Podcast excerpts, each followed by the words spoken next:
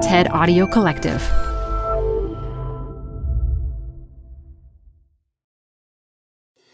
Tired of unnecessary payroll errors? Stop them in their tracks. With Paycom, employees do their own payroll. They're able to identify errors and fix them before submission, right in the app because no one can afford for payroll to be wrong. Not HR and payroll teams, not leaders, and definitely not employees. Shorted paychecks, timesheet corrections, unentered sick days, missing overtime hours, and expense mistakes are, well, unnecessary for everyone. Manage the process to make payday right with Paycom. Learn more at paycom.com slash soundrise. That's paycom.com dot com slash soundrise. Hi, I'm Debbie Millman. Canva is great for designing visual content for work, no matter what industry or department you work in. Nail your next presentation with Canva Presentations. Start with a professionally designed template and use it as a springboard for your design. It's a serious time saver. Time to present but can't be there in person? Enter Canva Talking Presentations. Record yourself presenting and add your talking head to your slides so your audience can watch your perfected presentation anywhere, anytime. Start designing today at canva.com. Designed for work. You know, when people die and the pictures at the funeral are sometimes younger, like once they die, they're ageless it's perfectly fine to have a picture of her at 20 or 30 or 40. I understood that of her before she passed, that that's how she saw herself and that's how she wanted to be seen. From the TED Audio Collective, this is Design Matters with Debbie Millman. For 17 years, Debbie Millman has been talking with some of the world's most creative people about what they do, how they got to be who they are, and what they're thinking about and working on. And now, some of those interviews appear in print in Debbie's brand new book, Why Design Matters Conversations with the World's Most Creative People. It's coming out in February of this year. In anticipation of the book, we're releasing interviews from the archives this month. We thought it would be fun for listeners to hear not only some great interviews, but also to hear how the podcast has evolved over the years. So we've been releasing the oldest ones first and proceeding chronologically. In September of 2020, Debbie spoke with textile artist Bisa Butler about how making a quilted portrait of her grandmother led to an artistic breakthrough. I think they could see it, and I could feel it too. Like, I got it. I finally got it. Bisa Butler, after the break. I could say Bisa Butler is a fiber artist, and I wouldn't be wrong. Her work is made of quilted textiles. But that's kind of like saying that Jackson Pollock worked in paint. Bisa Butler does extraordinarily vibrant quilted portraits of African Americans. Some are famous, like Frederick Douglass, but most are unnamed men and women who happen to have had a photograph taken before they were forgotten by history. But Bisa Butler has brought them back to us in life scale images that stick in the mind and claim our attention and respect. She joins me to talk about her work and her career. Bisa Butler, welcome to Design Matters. Thank you so much, Debbie. I'm so happy to be here. Bisa, is it true you were named as the Artist of the Month at your nursery school? yes, I was.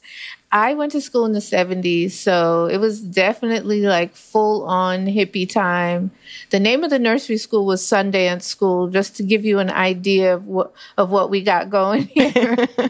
and, and I was Artist of the Month, and I was so thrilled, but I had no concept of time.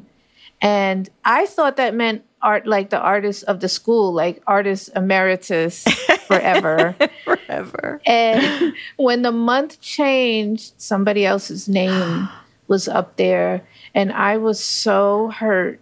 I couldn't understand. Oh.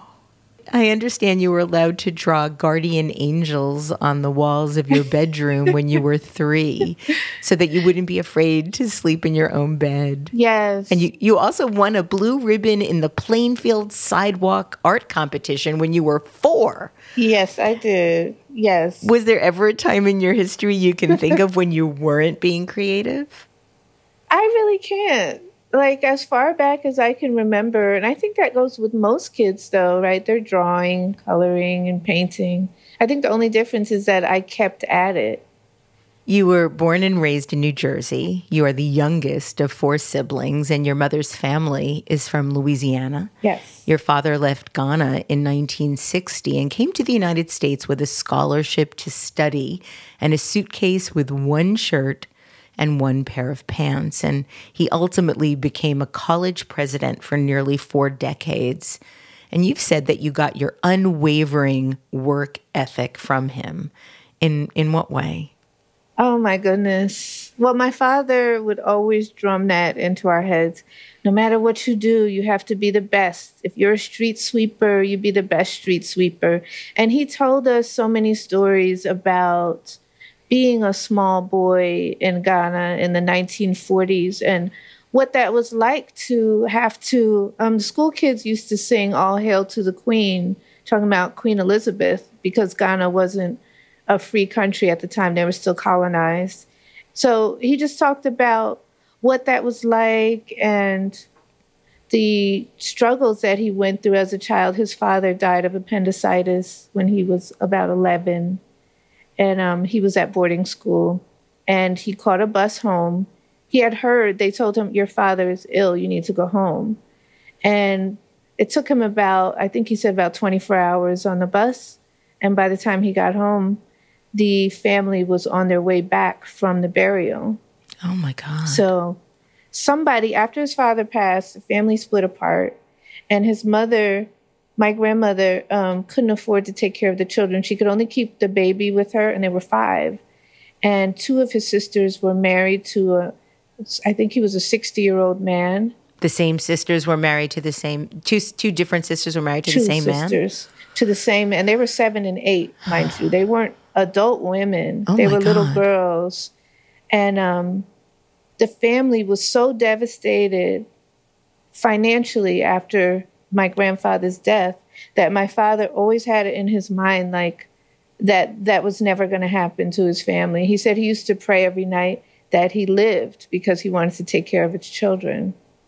And um, he's still alive now, thank God. And he's still advising me every day. He looks at my Instagram, like he comments and um, he comes to all my exhibits. And so I grew up knowing that it was kind of like that do or die. Like you must do well. He must be so proud of you. Yeah, he he is. He is. I mean, he definitely he steered us all of us towards education because that was his way out of poverty and out of despair. And um, he tried to guide me into being an architect at, in my undergrad years, but it just was not working out at all. Um, I got a, a, scholarship to Howard University and I showed up at School of Architecture. And I remember this big project I did. They had us, like, I don't know, design some sort of building. And I had this idea that I was going to use a black board with white pencil because I wanted to like flip the script. And I was trying to inject some kind of creativity into a project that didn't really interest me. And I worked so hard on this thing. And I remember one of the professors saying mine looked dirty because he didn't like the, the smudge of the white. And they gave me a C just based off of that.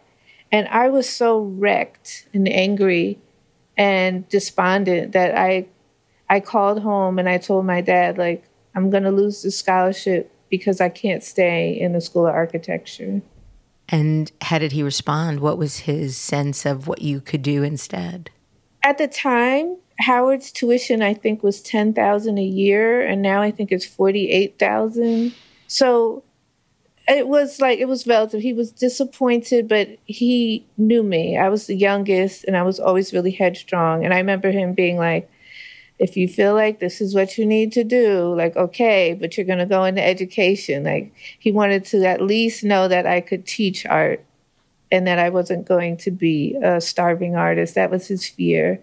And that came from his childhood, you know, literally starving. Yeah. Um, I want to talk a bit more about your college experience and what happened, but I have a few more questions for you about your origin story and growing up in the family that you did. I know that you came from a family of people who knew how to sew. Your grandmother, your mother, and all six of her sisters knew how to sew. Yeah. Um, they weren't quilters, uh, they sewed out of necessity to enhance their homes and their wardrobe. Did you first learn how to sew as a little girl, or was it something that came later? I learned as a little girl. I remember my mother always having a sewing room I don't know if you recall that, like in the 70s, every woman had a sewing room in their house. Well, my mom did because she was a seamstress. I grew up oh, as, and she was making people's clothes for a living. Wow. She had ads in the Penny Saver, and oh. people would come to our house, and she'd do fittings. And That's awesome. most of the people that she ended up making clothes for were people that couldn't buy conventional clothes for any number of reasons. Yeah. Um, so that's what I grew up with, and she'd she'd make little drawings of each outfit afterward, like fashion drawings. Right. And that's how I learned how to draw because I would make them with her. Oh my gosh, I love that. Well, so yeah, I guess similar to that, although my mother, she loved French fashion. We always had like Elle magazine, Marie Claire, but the, she grew up in Morocco. They all did. So we would have like the French Marie Claire and Vogue and we would see these Charles Jourdan and Christian Dior dresses, and then she and her sisters would make them. So she'd be sewing, and I wanted clothes for my Barbie. So that's how it started. I'd ask her, like, can you make this for my Barbie? And I remember one day her sitting me down and being like, okay, no, you're going to learn how to sew this. Like, I'm not making all your doll's clothes. I remember making a funky looking, funky as in bad pair of wool pants for my Ken doll. they had like no elastic. They had like the whole stovepipe thing going. But I think, if I can recall, that was the first thing that I sewed. I read that for your 20th birthday, you decided to sew a fitted ankle length sleeveless linen dress with a cowrie shell choker style collar. And you designed the dress yourself and you sewed it without a pattern while away at school. And you were so proud of the dress. You brought it to your grandmother's house to show it to her. Um, I was wondering if you could share with our listeners what happened next. Oh, sure. First of all, I thought I was ready for like to be like an extra in Living Single or something like that. Like I thought I was up there with with Queen Latifah and them. And so I made this dress and me and my boyfriend at the time, who's now he's my husband, we were going to Miami for like that was a big deal. It was my birthday. He was taking me to Miami. This was the first time I like went away with a boy and I was showing my grandma. I went over to my grandmother's house. I was home for the weekend from Howard. I remember her face when she looked at it. She was like, "Look at the seams. Like, look at the hem. How is that?" Because instead of me sewing anything properly, like if it wasn't right, I would just fold it under and then sew across it like 17 times. Ooh. So the hem was crazy. Nothing was cut on the bias. It was just it was all kinds of wrong. But I figured that's kind of Comme des Garçons, right? right. I thought, and it was linens. You know, linen stretches in strange ways when you sew it. I thought, as long as I had it on, nobody was going to be looking all like at my hem or anything like that. And I spent the night over there that night. When I woke up the next morning, my grandmother had unstitched the entire dress and re sewed it together the right way. And she was, I remember her saying, You had sewn that thing over and over, and I had to take all those stitches out. So she was fussing, but she could not let that dress go as it was. And she knew that I was going to be wearing it on the trip too. So she fixed it, and I did get to wear that dress on my birthday.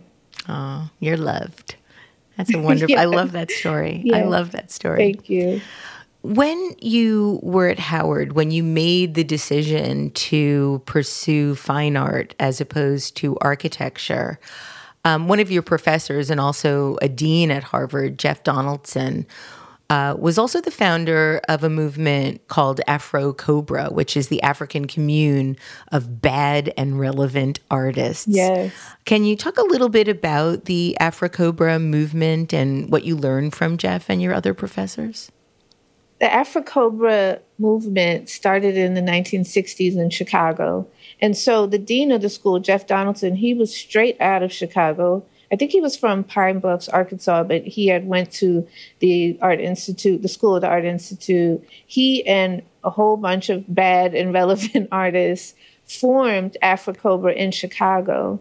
And so they they were just basically addressing the thing that here are these young college educated artists, but there's no aesthetic for African American art. And there was the Harlem Renaissance artists. So I won't say that they came up with it. You know, they were learning from the Jacob Lawrences, um, Aaron Douglas, Romare Bearden, and those men were still alive, you know, in the 60s and very, very much present.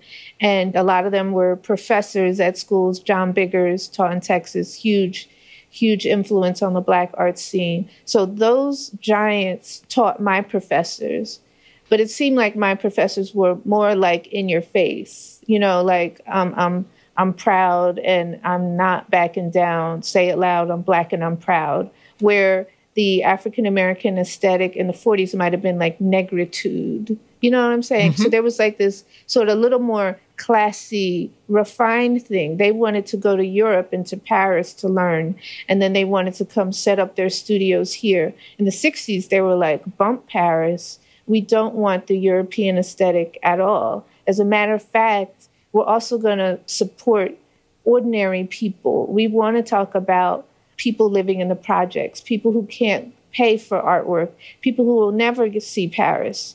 So they went back and sort of took what they learned and then basically turned up the volume. And that volume you could see in the colors that they chose. They chose what they call the Kool Aid colors. And you think of Kool Aid, right? It's a cheap drink, it's for mostly poor people. And so they wanted to sort of transform something that was looked at as negative and poor as something to be proud of. So that also spread into their artwork itself. They're, they had a whole manifesto, and it was like, your artwork should educate your people. Your people should be proud. They should feel dignified. And so those were taken from the Harlem Renaissance era. And then they also were saying, like, we want to be cool about it. This is the African commune of bad and relevant artists. So we're coming like really young. We're coming really strong. We're kicking in the door and coming with our own philosophy. And by the time they ended up being my professors, they were my age now. They were in their 40s. Some of them were in their 50s. And they were like adamant on impressing upon us in the 90s that you have to take up this mantle our people are still struggling and we see that that we're still struggling now you know african americans are often miseducated in the american school system and they're not often taught about their history so if you're an artist you have an obligation to make your art accessible to the people that means like make a mural or make like inexpensive posters and when our people look at the artwork, they should always feel good about themselves. To counteract looking at the Brady Bunch, you know, and you're you're not there, or Leave It to Beaver and you're not there, you know, or straight up Tarzan when you are there but you're portrayed like a wild, ignorant savage. So this is your obligation when black people look at your art is to refute all of the negativity that is being shoved in our faces by mass media. One of the things that I was so fascinated by in researching the AfriCOBRA movement was the notion of painting on black canvases instead of white canvases or using yellow to lighten a color palette as opposed to using white. Um, can you talk about some of those very conscious and deliberate choices and what that meant or means? Sure. I think at that time they were trying to almost be like they wanted like all black everything. So to be even as literal as saying you're having a black canvas, now what kind of paint are you going to paint on there that's going to be vibrant enough, that's going to have the same effect? How are you going to build depth out of this inky darkness? And that can also be understood like myself as a dark skinned woman, I would have been told, and I was told, especially in the 80s, don't wear red lipstick. You know, you're too dark for red lipstick. You never wear yellow because it makes you look too dark. You know, you wanted to wear colors like I could wear like blue or purple. So I think that they were trying to reinvent what it is to paint in a black way, in an African American way.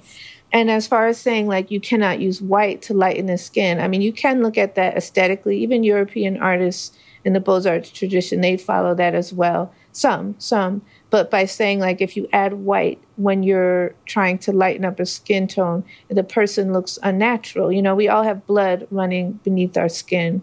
So what if you used the light pink instead? What if you used yellow? What if you used orange? You know, just just that idea that white is not going to work for us aesthetically, but they're also rejecting it like philosophically that we don't want to use white everything, anything. We want to use all black and all colors all the time.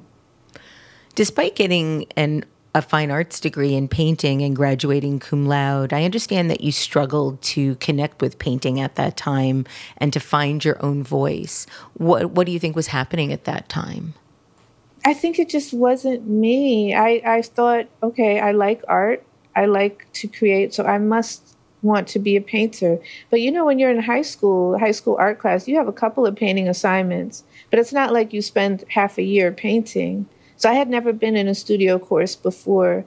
And I would like look to the left, you know, and look to the right. I remember there were these cool, cool ass kids who had their style already and were doing these funky things. And I wasn't. If the professor said, paint the person next to you, then that, that's exactly what I did. I was very literal and I wasn't able to just freestyle and go off in these tangents. I remember one time our professor had a model. She sat in the middle of the room, and I, I forget how she posed, but you know, some kind of basic pose. She sat on a chair and was leaning in her hand, and so I painted her just like that. And then at the end of the class, it's a three hour class. You turn your canvas around. My friend who was sitting next to me, she had put like little bantu knots in the model's hair. She had all these colors like popping out and around her. And I think that was one of the pivotal moments where I was just like, I don't have this. What she's doing, I'm not doing. And I, my professor, Al Smith, he was really kind and I expressed to him, I was like, I just, I'm not getting there. And he understood that. And he said, okay, I'm going to come to your studio. Where do you work? And I said, well, I work in the dining room at this house that I lived in in DC with all my friends. We had about like seven kids living in this house. And Al came over one day and my friends are there like some of them were smokers. I mean, like not cigarette smokers. um, some had like incense going. The hip hop music was, it was just very 90s, like whatever you can imagine. They're walking in and out, and I'm working, and I had on these funky lace pants and combat boots. And Al was like, Why don't you use the parts of you in your artwork? Look at these funky clothes that you're wearing. Look at your friends. Like, you should be portraying them. They're all like super gorgeous. We're all in our 20s, skin glowing, all vegetarian. So we were like peak glow, peak healthiness. And he told me to look at the work of Romare Bearden, study what he did with collage, and use my fabrics in my artwork. And he gave me an assignment. He said, I want you to do a piece, and I, I just want you to use fabric, and I want to see what you come up with. So I did. I went to the fabric store and I bought orange and yellow velvet, red satin, silk satin. I bought pink lace. All this was pretty garish, but I put together this face. It was um, it looked kind of like African sculpture because every feature was made out of a different piece of fabric, and I was embarrassed to show Al at the end of class. He he called everybody around and he said, Bisa, let's see what you did. And I pulled that thing out and he loved it. It's pretty bad. Like I still have it, but I remember his reaction. He was like, Yes, yes, this is what I'm talking about. Like, all right. Like all his you know, 1960s slang all came out. I felt like, okay, I liked this. I liked walking between those fabric aisles. I feel at home with this. So I felt like he had given me something really special at that moment. At that point, you were still incorporating fabric into painting, though. Is that correct? I, yeah, and that was, see, Al, he was an outlier. He actually, I don't think he was in AfriCOBRA. And it did, now it was senior year, and I had to come up with like my senior thesis and my and I was going to have my senior studio review and I can't remember how many pieces but let's say we had to have 10 to 15 pieces of artwork and I knew that I had to have some paint on there because it was a painting degree and there was mixed media but that wasn't what my degree was in and I didn't want to have to start that thing all over again so I was gluing on a canvas and on board I was painting and then adding fabric pieces collaging them on they almost weren't going to graduate me because one of my professors was like, I don't know what this is. You're supposed to be a painter, and this ain't paint. And then Al Smith, and I think there were two or three who were on my side. He was like, She is painting. She's painting with fabric. And then it got so bad that in that review, they usually tell you right then, you know, you got a, I think the top score was say a five, right? Like an AP test. You got a five, or you got a four, you got a three. They tell me I need to leave and go home because they have to deliberate on this much longer and they'll call me later in the evening. And I also was five months pregnant at this time with my daughter, who is now 24. I was just like, you know what? I'm not going to be back in September. I'm going to be a mom with a newborn. I'm 20 years old, so I'm not going to be back some anytime soon. And I went home, back to my house with all my friends, and I did get a call later, and they told me that I would graduate. But I just remember even getting that call, I didn't feel a tremendous sense of relief. I was just like, oh, whatever at mm. that hmm. point. Yeah. But they regret that now. Who knows? I guess. because you were five months pregnant with your first daughter, at that time, you found yourself overcome with unbearable nausea at the smell of paint how were you imagining your future not necessarily ever being able to paint again without getting nauseous, without being sick? I was so into trying to be a good mother because I was so young. And I graduated, I think, May 15th. And then me and my husband got married May 20th.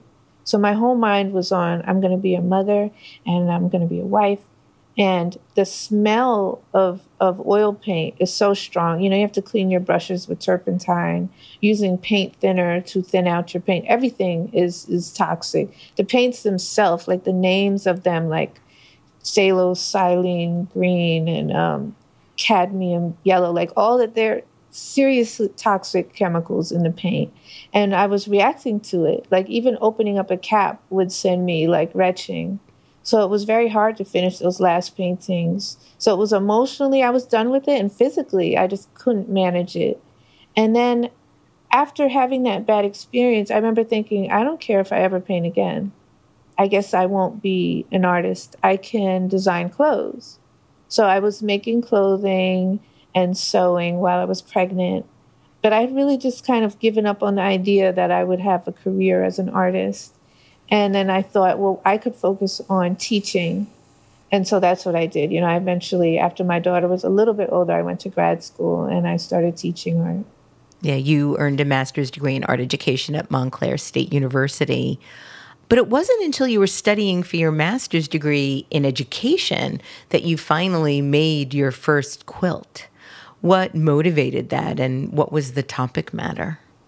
That first quilt in grad school was actually what I loved about Montclair State was even though I was graduating with a master's in teaching, they had prerequisites like you. Um, we had to take jewelry making, which we didn't have at Howard, and then we also had to take fibers. And I would say that I felt like Howard didn't want those crafts courses because they wanted this African American aesthetic, but it was also this feeling like we want to get away from stereotypical old time Negro crafts, if I'll say that. So I think that they felt like fibers, quilting, basket making, knitting was something that people did on plantations or something that people did down south. That was an uneducated thing to do. So I think they had this a little bit of an inferiority complex that didn't exist when I went to Montclair State, a primarily white college. The fibers program at Montclair State was heavily run by women, white women. And so the women's movement has a whole different different categories and different hangups and different things that they were pushing.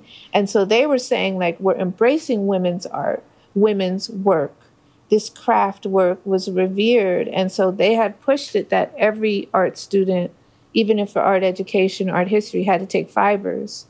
And thank God, my professor at the time, um, Kurt Grabowski, was uh, somebody who was very heavily into the craft circuit. I think she spent six months out of the year traveling, doing craft fairs. And she wanted us to sort of dabble in all of the major fiber. We did like surface design, we did weaving, we did felting, which I had never done. I mm. thought it was hmm. so much fun. Have you ever felt. felted? Yes, yeah. I love felt. I do actually. I've done quite a bit of art with felt, felt letters. Oh, how did I not know that? Oh, it's because yeah, it's just not even in the realm of what you do. It's it's fun. Isn't it the feel of that wet wool? It connects. Yeah. There's something that is happening that I think is is going all the way back to you know when we were just humans and trying to make our very first cloths. Yes. And she had an assignment for us. She said, You can make a quilt. It can be out of squares and geometric design, or you can make like a landscape, or you can make a still life. I don't think she said portrait. She said you could do a still life. So I made like a little oven mitt sized piece of a corner of the classroom. And there was stuff in there that we used in fibers, so it looked kind of domestic, like there was a blender and I suppose maybe somebody was blending, I don't know if we blended inks or however it was, but I did that. And then I was like, okay, so I can make pictures of realistic things with fabric. I want to do for the final project my grandmother's portrait. My grandmother's health was failing, and she didn't want to get a kidney transplant. She wasn't going to do dialysis. She was like, I'm not doing any of those things. So she was getting very ill and I was painting her on the weekends. And then when I finished painting her, she hated that painting. And Is this I, the same grandmother that resewed your dress? Yes. she my grandmother was she was raised with very high standards. Um, she was a a New Orleans belle. You know, she wasn't a Creole. She was a black woman from New Orleans, but she definitely her ancestors were Creoles. And um, she hated the painting. She said I made her look old. And so while that happened, I thought, okay, how about I make a quilted portrait of her for class? I can fulfill my assignment. I have my final project, and I've I'm able to give something to my grandmother. So I used like all these fabrics that the teacher had donated. She had some black fabric with purple flowers, and my grandmother's name was Violet. So I thought, okay, this kind of looks like violets. Use some of that use some lace. But while that was happening, I was um, coming up with my own aesthetic without realizing like that I'm using pieces of fabric to describe her, not just because they're pretty. And that portrait, I still have it. Uh, my grandmother was so happy with it. She used to lay it. By this time, she was bedridden, and so she would keep the quilt over her legs on the bed, but she had to still have the tissue paper over it. She was just like really sweet. And and um, it was special because she loved it. And and how I portrayed her was her wedding photo. So she was happy with the way she looked. And I should have realized that too. Like who wants a portrait done of them while you're literally dying? Like that's not I didn't connect I didn't understand that she still had her own vanity and was still a beautiful woman, and she saw herself not as the sickly elderly woman. And so creating that like helped me to understand her as a person finally. You know when people die and the pictures at the funeral are sometimes younger? Like yeah. once they die, they're ageless. Yes. Right? It's perfectly fine to have a picture of her at 20 or 30 or 40. And so I understood that of her before she passed, that that's how she saw herself and that's how she wanted to be seen. And I was glad that I was able to do that. And that sort of kicked off my entire second, you know, half of my life. Sort of reminds me of Lee Krasner's response when she first saw Jackson Pollock's strip paintings and said that he had found his voice. Did you have a sense of this being, you know, this moment, this big breakthrough at that time? Yeah, I for sure. Every, well, I showed my grandmother was so proud, and so she made anybody who came to visit her look at the piece. But my mom was one of ten, so I have a lot of aunts and uncles, and so all of their responses were like, "You did that? Wow!" Like they were really impressed. My professor and all my classmates were kind of like, you know, everybody else had a regular senior project. Right. And when I busted that out, my professor, everybody was kind of like, okay, this girl is on the next level. Yeah. I think they could see it and I could feel it too. Like, this is special. Like, I, I got it. I finally got it. Hi, I'm Debbie Millman. Canva is great for designing visual content for work no matter what industry or department you work in. Now, your next presentation with Canva Presentations. Start with a professionally designed template and use it as a springboard for your design. It's a serious time saver. Time to present but can't be there in person? Enter Canva Talking Presentations. Record yourself presenting and add your talking head to your slides so your audience can watch your perfected presentation anywhere, anytime. Start designing today at canva.com. Designed for work. I love art. I love looking at art, collecting art, and showing it off in my home. And FrameBridge helps me affordably custom frame all my art. FrameBridge has a curated selection of frame styles and design experts to make it fun and easy to choose the perfect frame for every piece. Their pricing is fair and transparent and is based upon the size of your piece, so you know exactly what you'll pay up front.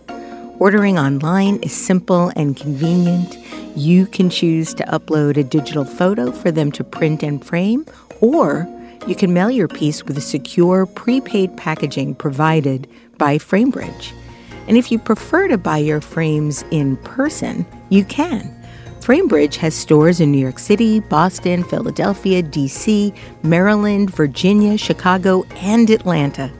Visit a store and you can get one on one expert design advice and see their collection of frame styles in person. Visit framebridge.com or a retail store to custom frame just about anything. After getting your master's degree, you worked for more than a decade as a high school art teacher. You taught art for 13 years at the same high school you attended while you were growing up. By this point, you also had you you were married, you had two children. When were you able to create art? Well, well, actually, I taught for 10 years in the Newark Public Schools, um, which is a more urban school district. Our kids there were really I would say a lot of their parents are going through economic hardship, or at least more than 50% of them. And then the last three years, I worked at my high school where I went, Columbia High School in Maplewood. And um, Lauryn Hill also graduated from that school. SZA went there. Um, Ibtihaj Muhammad, the silver medaling uh, African American fencer, went there. So that was so awesome to be able to come home again. I was in the classroom where I was once a kid, and my teacher, he had retired like maybe four years ahead before I got there. But it was just, it was a mind, it was like a real mind F, as they say, when you yeah. suddenly are in the shoes that you were as a child.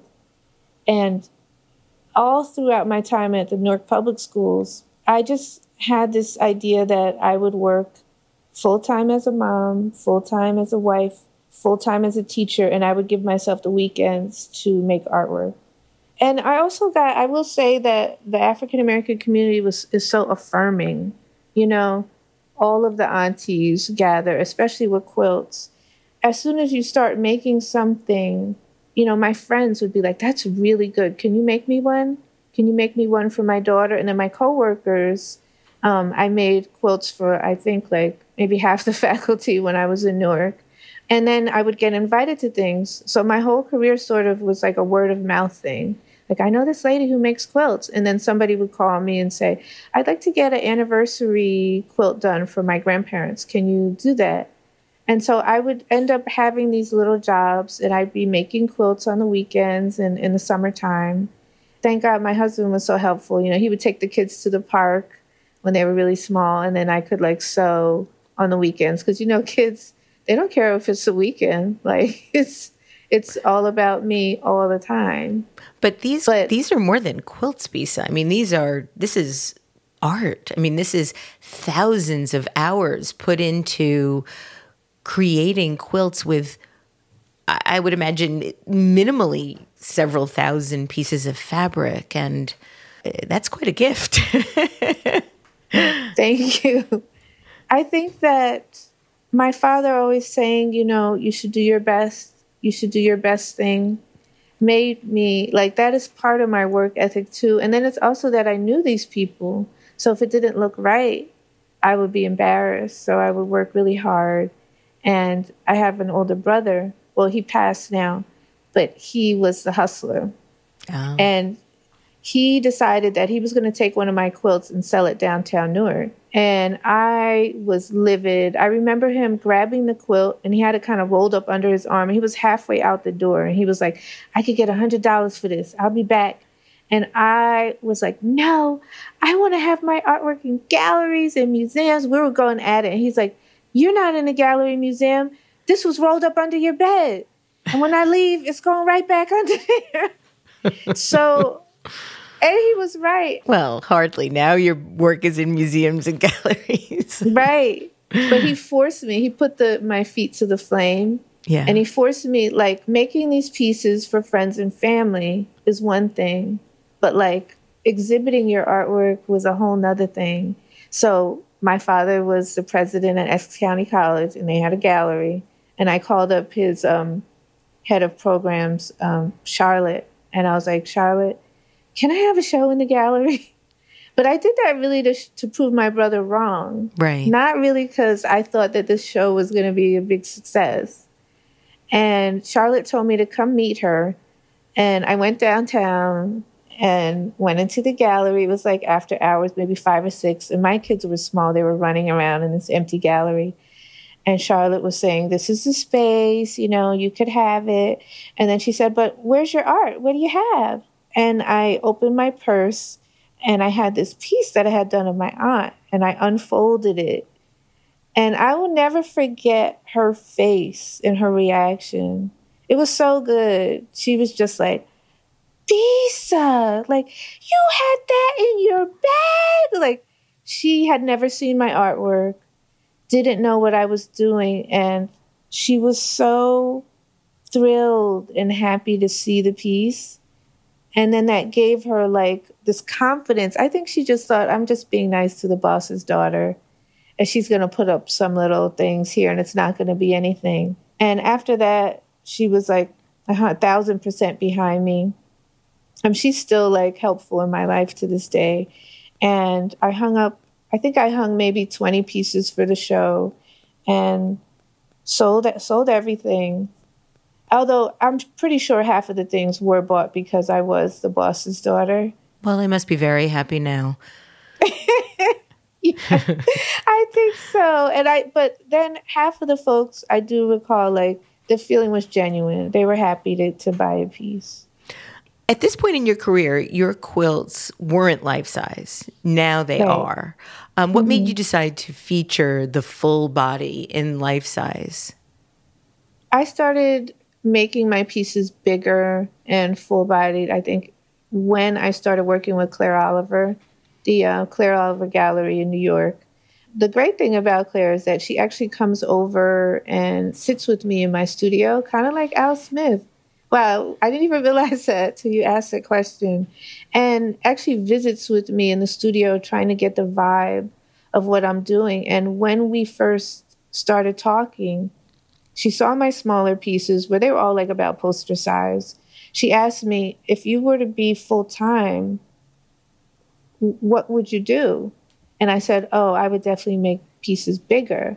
Because I almost felt like the small pieces were, they represented the time that I could spend on them. I had a weekend and I would have an art exhibit, maybe let's say an art exhibit at a local church. So I needed to make the sizes that I could complete. And so even contemplating the idea of being full time meant that I could make things full size. And I did experiment with making things even really, really big, like let's say a six foot tall piece that's only a person's head and shoulders. And I found that that, that size for me was too big. I, I couldn't manipulate the pieces the way I wanted to. So then I scaled it back and I thought, okay, I'm going to try making images of my friends' children. And I really wanted to impress Claire with what I had come up with, right? Because she was thinking about signing me. So I asked my friends for send me pictures of the kids, and I picked, I think, about five. All the little girls were about five to eight. So I made these pieces, and then the next time that Claire came by, I had all these life size pieces of these little girls, and I could tell she she was all in. I had hit the stride again, like okay, I got it.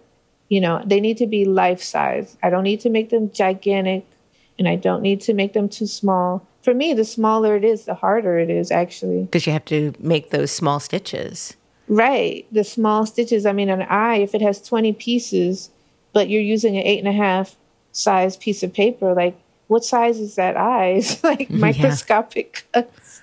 So, and I also found like life size makes it like one to one. Like they're, they feel more real to me, more present.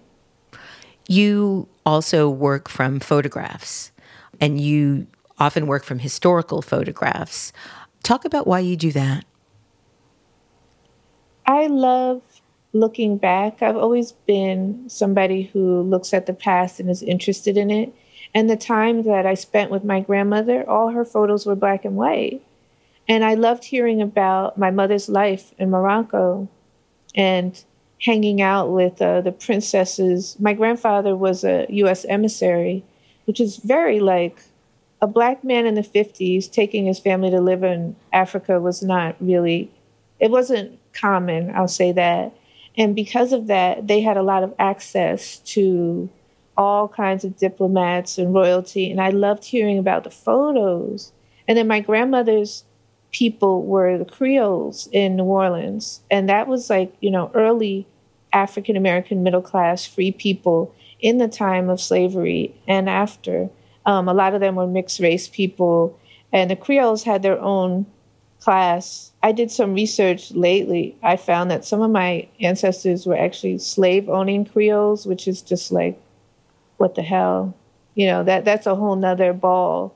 But I grew up looking at photos of black people dressed very nicely, living middle class lives, putting their best foot forward in photos. So I'm very interested in that. And I stayed as I transitioned from working as a teacher and making quilts of my friends and family, I started thinking about what do I want to portray?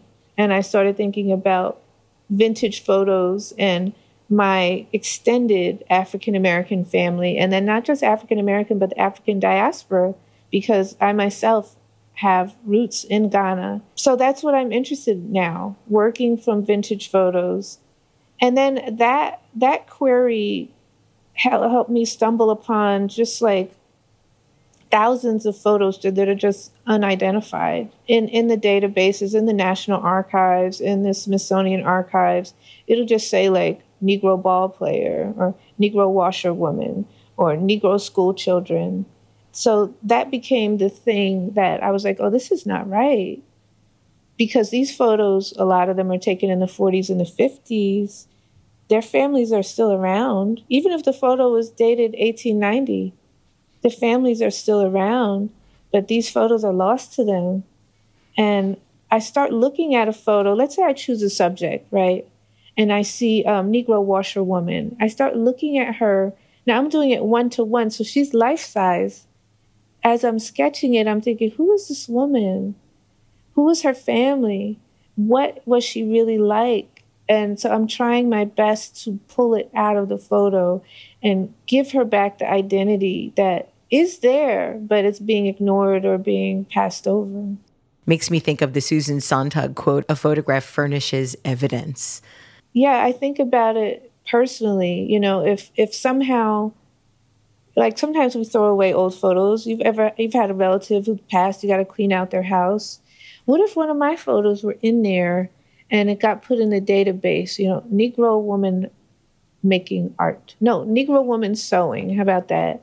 How would I feel about that just being written off as basically nothing. You're almost like the spectacle, or maybe we're almost back to the human zoos at that point. You know, I'm not a human being, and how I would want an artist to approach my photo 100 years from now. How do you find and pick and use the fabric in your pieces? Actually, I just went shopping today. so that's a great question. But I finally started zeroing in on what is you know my aesthetic? My mother and grandmother were dressmakers so i use a lot of dressmakers fabric and i go to local fabric shops. And um, because i live so close to new york you know the garment district is just like my backyard. So i'm getting brocades and silk chiffons and um, silk damask. I can get all of the fine fabrics that i grew up using the scraps to make my Barbie dolls fantastic clothing. And then I'm pulling in my father's side, which is African fabric. In Ghana, they're famous for making this fabric called kente, which is a heavy woven fabric. And the um, European businessmen back in the 1800s came through Africa and they, they saw the colors and the textures, but they were able to capitalize on that and make a cheaper fabric in a lighter fabric called uh, Dutch wax. I think they had Indian cotton and then European printers, and then it was sold to the continent. And it's been popular in Africa since probably before World War One. And I use a lot of that in my pieces because the African women, they don't just let's say they make a fabric that has something that looks like um oh there's one that it has this little wavy figurine on it and then that, it goes to the marketplace, and African women call that big lips. and so that fabric is known as big lips. And I don't know if you wear that if if you have big lips, but it's like an affirmation. Even though that was not the original intention of the European printer, this is what it's called. And then these companies, like Vlisco is one of the big companies, I think they're the most well known, they actually will go back and name that piece Big Lips. Um, they have one fabric. The print is called "My Mon Mari est incapable," or he's not well off. so I'm like, why do they make this? But I love. I like, love those names. That's fantastic. When I put that on a piece, remember I was talking about. Let's say I found a woman of a woman, a washerwoman, right? Maybe putting my husband is not capable. It tells the story also that there's financial strain in her life. So it's tongue in cheek and it's funny. But the African women, like when I exhibit my artwork, they know that fabric. And so they know what it means. And so I feel like I'm communicating like a, a coded message, like the quilts were back in the day. Like I'm saying something. Your use of portraiture is creating something truly new in the tradition of quilting, and you're now among a, a very small group of Black artists, including Kehinde Wiley, Amy Sherald, who are evolving a technique historically reserved for European aristocrats to tell the story of contemporary Black identity. And The subjects in your portraits confront the viewer directly. They're not just life size, they're also looking directly at the viewer. And you've stated that the portraits include clues of your subjects' inner thoughts and their heritage and their actual emotions and even their future. How do you discover this in the subjects that you choose? Or do you feel like you're helping to create their history? Sometimes it can come from just close observation. You know, I might be working on a piece that might take me 400 hours. I have a piece that took me 1500 hours. So, staring at anybody's photo that long, you do start to see certain things. I did a portrait of Frederick Douglass, and obviously he's a known figure, right? And he's an he's an orator, statesman, um, uh, abolitionist, feminist. But when I was staring at his photo, I saw this dark mark in the corner of his left eye, right where like the tear duct is. And I was thinking, what's that? That's interesting. And then I went and I reread his autobiography, and he mentions that he was once beat so bad that he almost lost sight in his left eye. So here I am looking at this photo, and I'm seeing the evidence of the burst capillaries, you know, in his eye from wow. that beating. And it just made me see him as a human being, like somebody who can feel pain, somebody who suffered and had these scars on him for the rest of his life. And and that goes not just for Frederick Douglass, but other people. There are those context clues. I almost feel like a detective or anthropologist because there may be only this one photo of this person. This photo was taken by documentary photographer, or it could have been taken in a photography studio, but the name is gone, the location is gone. Uh, the family doesn't even know that this photo exists. What can I glean from observing it? Look at their clothes, look at how they're dressed, look at their nails, look at their hair. And so I'm looking at these things, trying to figure out who are they really and what can I add. I don't always no, I had looked at a photo of a man. I just said Negro man, Mississippi Delta. And he's leaning up against a storefront. Maybe he's waiting for a bus. His legs were crossed so elegantly.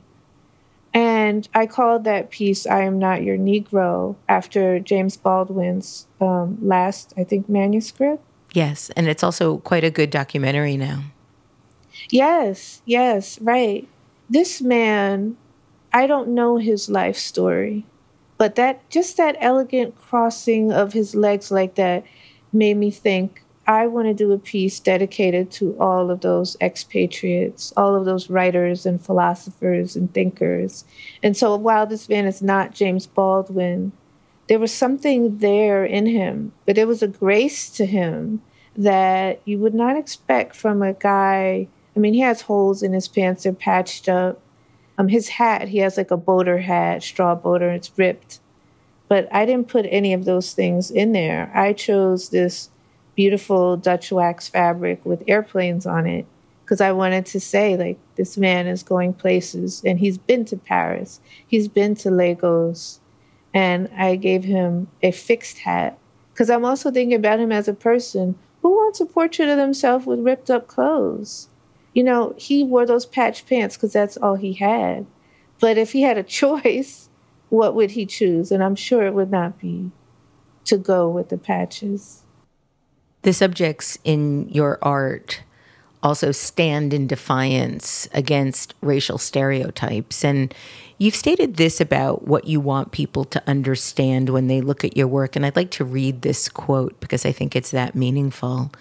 You write, I want them to learn something. If you're not black and young black boys on the street make you feel nervous, I hope that it clicks that this person is human. He has a soul. He has wants and dreams and wishes. I try to pull all that in the gaze itself and the pose so that people will be confronted with someone who is so human, you must see them as an equal. Bisa, as an interviewer, one could be tempted to ask you to help white people try to understand what they can do to better understand how to do this. But I am really loath to ask you to do our emotional labor. But I did want to share this quote in the hope that people might be able to just think about it deeply and learn from it. Thank you. Thank you. Bisa, you've also stated that you've never been drawn to artwork that provokes sympathy and makes you feel sorry for the subject. Are there pieces of art that you're referring to when when talking about that? Um, I think that any piece of art or any and that goes for a dance, a manuscript, a book, piece of fiction, a poem. If you're depicting someone other than your own people, right? Whether it be race or economic status or nationality, gender, sexuality, when you're an outsider looking in, you might have the tendency to sort of romanticize those others. And I think it's so important for us to speak from the inside. Tell, you speak up, you tell the world who you are and what you are. So I'm sort of responding to many, many pieces of artwork that I've seen you know and i grew up in the 80s so those you know those commercials like feed a child from africa and they would show a black child with like a fly on them. Although we're not feeding the children intellectually in this country not the black ones or the white ones by giving them a false education sense of self.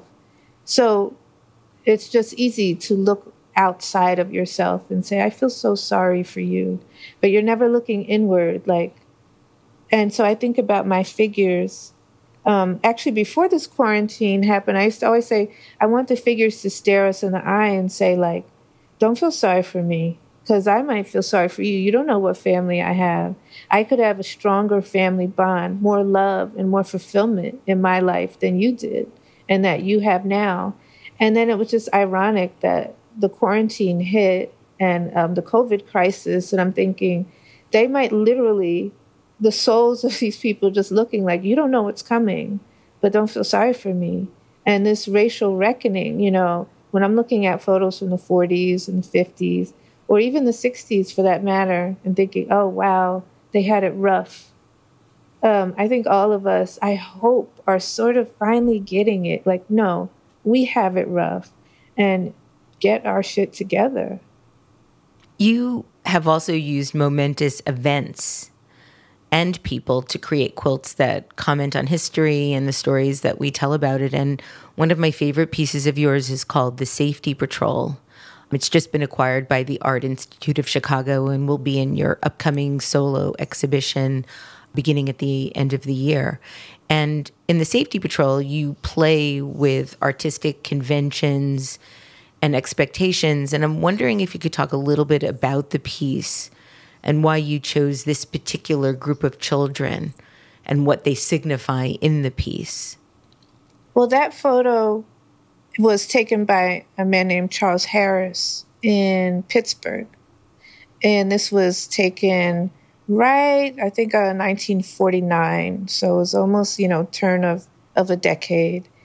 And I was attracted to this image of this little boy taller than the other kids with this cap on his head like he was official. He has a safe, safety patrol belt on and he's holding back all of his little classmates from crossing the street and i think it's almost like six or seven of them. So that's what initially drew me in. Who is this little man child who is in so much charge of his peers? I, that's what i do though. I just collect interesting photos. And then at, at the same time uh, trayvon martin had been killed, gunned down on a yard in his father's neighborhood. And it was this big debate going around um, between black and white people. A lot of us saw things differently. One of my daughter's friends told me, I mean, it's so obvious. This obviously wasn't about race. I mean, right? And I was just like, oh my gosh, we're like on different planets at this point. And this particular woman, she was a white woman who had, she had adopted some black children, two black children, and I thought, oh, this is tragically wrong now because you don't understand that your children have a target on their backs, just like Trayvon. So I was just really, really upset. I was sitting down watching the news with my dad. I think we are watching CNN. And um, I was telling my father, like, how are the kids going to make it? How can they live like this? Like, like being thought of as less than human, that their lives don't matter, that any person in a car who proclaims themselves to be neighborhood watch can just kill them and not even be charged with a crime, nothing. And my father would say, This is not your world for them. They will know what to do because they are growing up in this. And it's not our world anymore, it's theirs. So they are going to know how to handle this level of violence and racism. And it was, I felt like I was able to take a breath and be like, okay, this is true. They will adapt and they will develop methods to survive. And I thought about that photo that I had found of that little boy and it reminded me of that saying, you know, it's a child who will lead them. So the adults, we can be confused and terrified, but they're ready.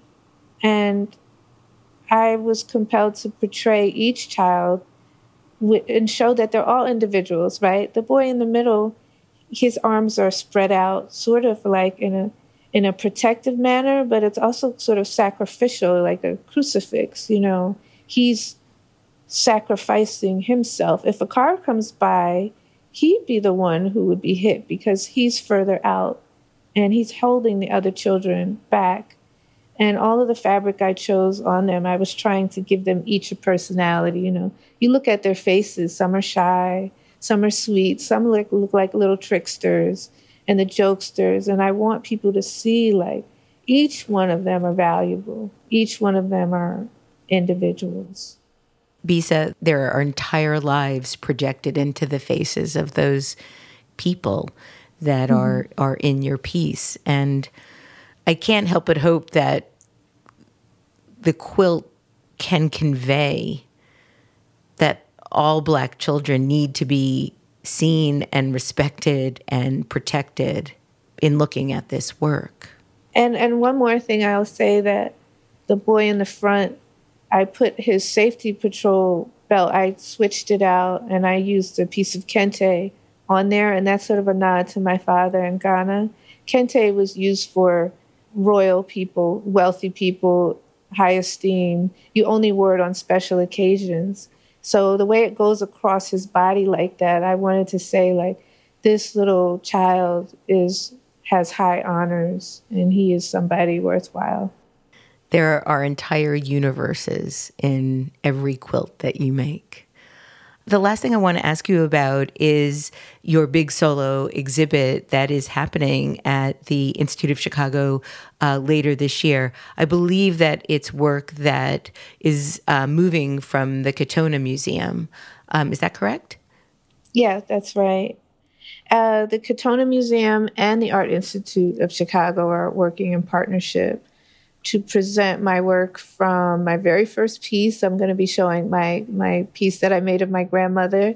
Oh, um, good. Um, and then going all the way up to pieces that I just finished this past winter. And it's about 25 pieces in the exhibit. And you'll be able to see sort of that evolution of me doing just faces and then doing faces and torsos and family friends. And you'll also see my style get more precise and even now through the quarantine working, I've gotten better in portraying uh, minute emotions and expressions, very subtle, and I'm I'm really excited about it. I cannot wait to see it. Bisa, the writer Christina Navziger said this about your work. They're stoic, monumental, full of rich detail in both the expressiveness of the subject and the pulsating patterns. There are voices in the fabric, and they will be heard. Oh, I love that. I want to thank you for sharing your voice, and thank you for joining me today on Design Matters. Thank you so much, Debbie. I've enjoyed it. I've enjoyed listening to your podcast, and I'm thrilled to finally be on here. Oh, thank you. You can see Bisa Butler's work at her gallery's website, www.claireoliver.com, and on Instagram at Bisa Butler. Until October, you can see her solo exhibition, of work at the Katonah Museum of Art and beginning in November at the Art Institute of Chicago. This is the 16th year we've been podcasting Design Matters, and I'd like to thank you for listening. And remember, we can talk about making a difference, we can make a difference, or we can do both. I'm Debbie Millman, and I look forward to talking with you again soon. Debbie's new book, Why Design Matters Conversations with the World's Most Creative People, is coming out in February of 2022.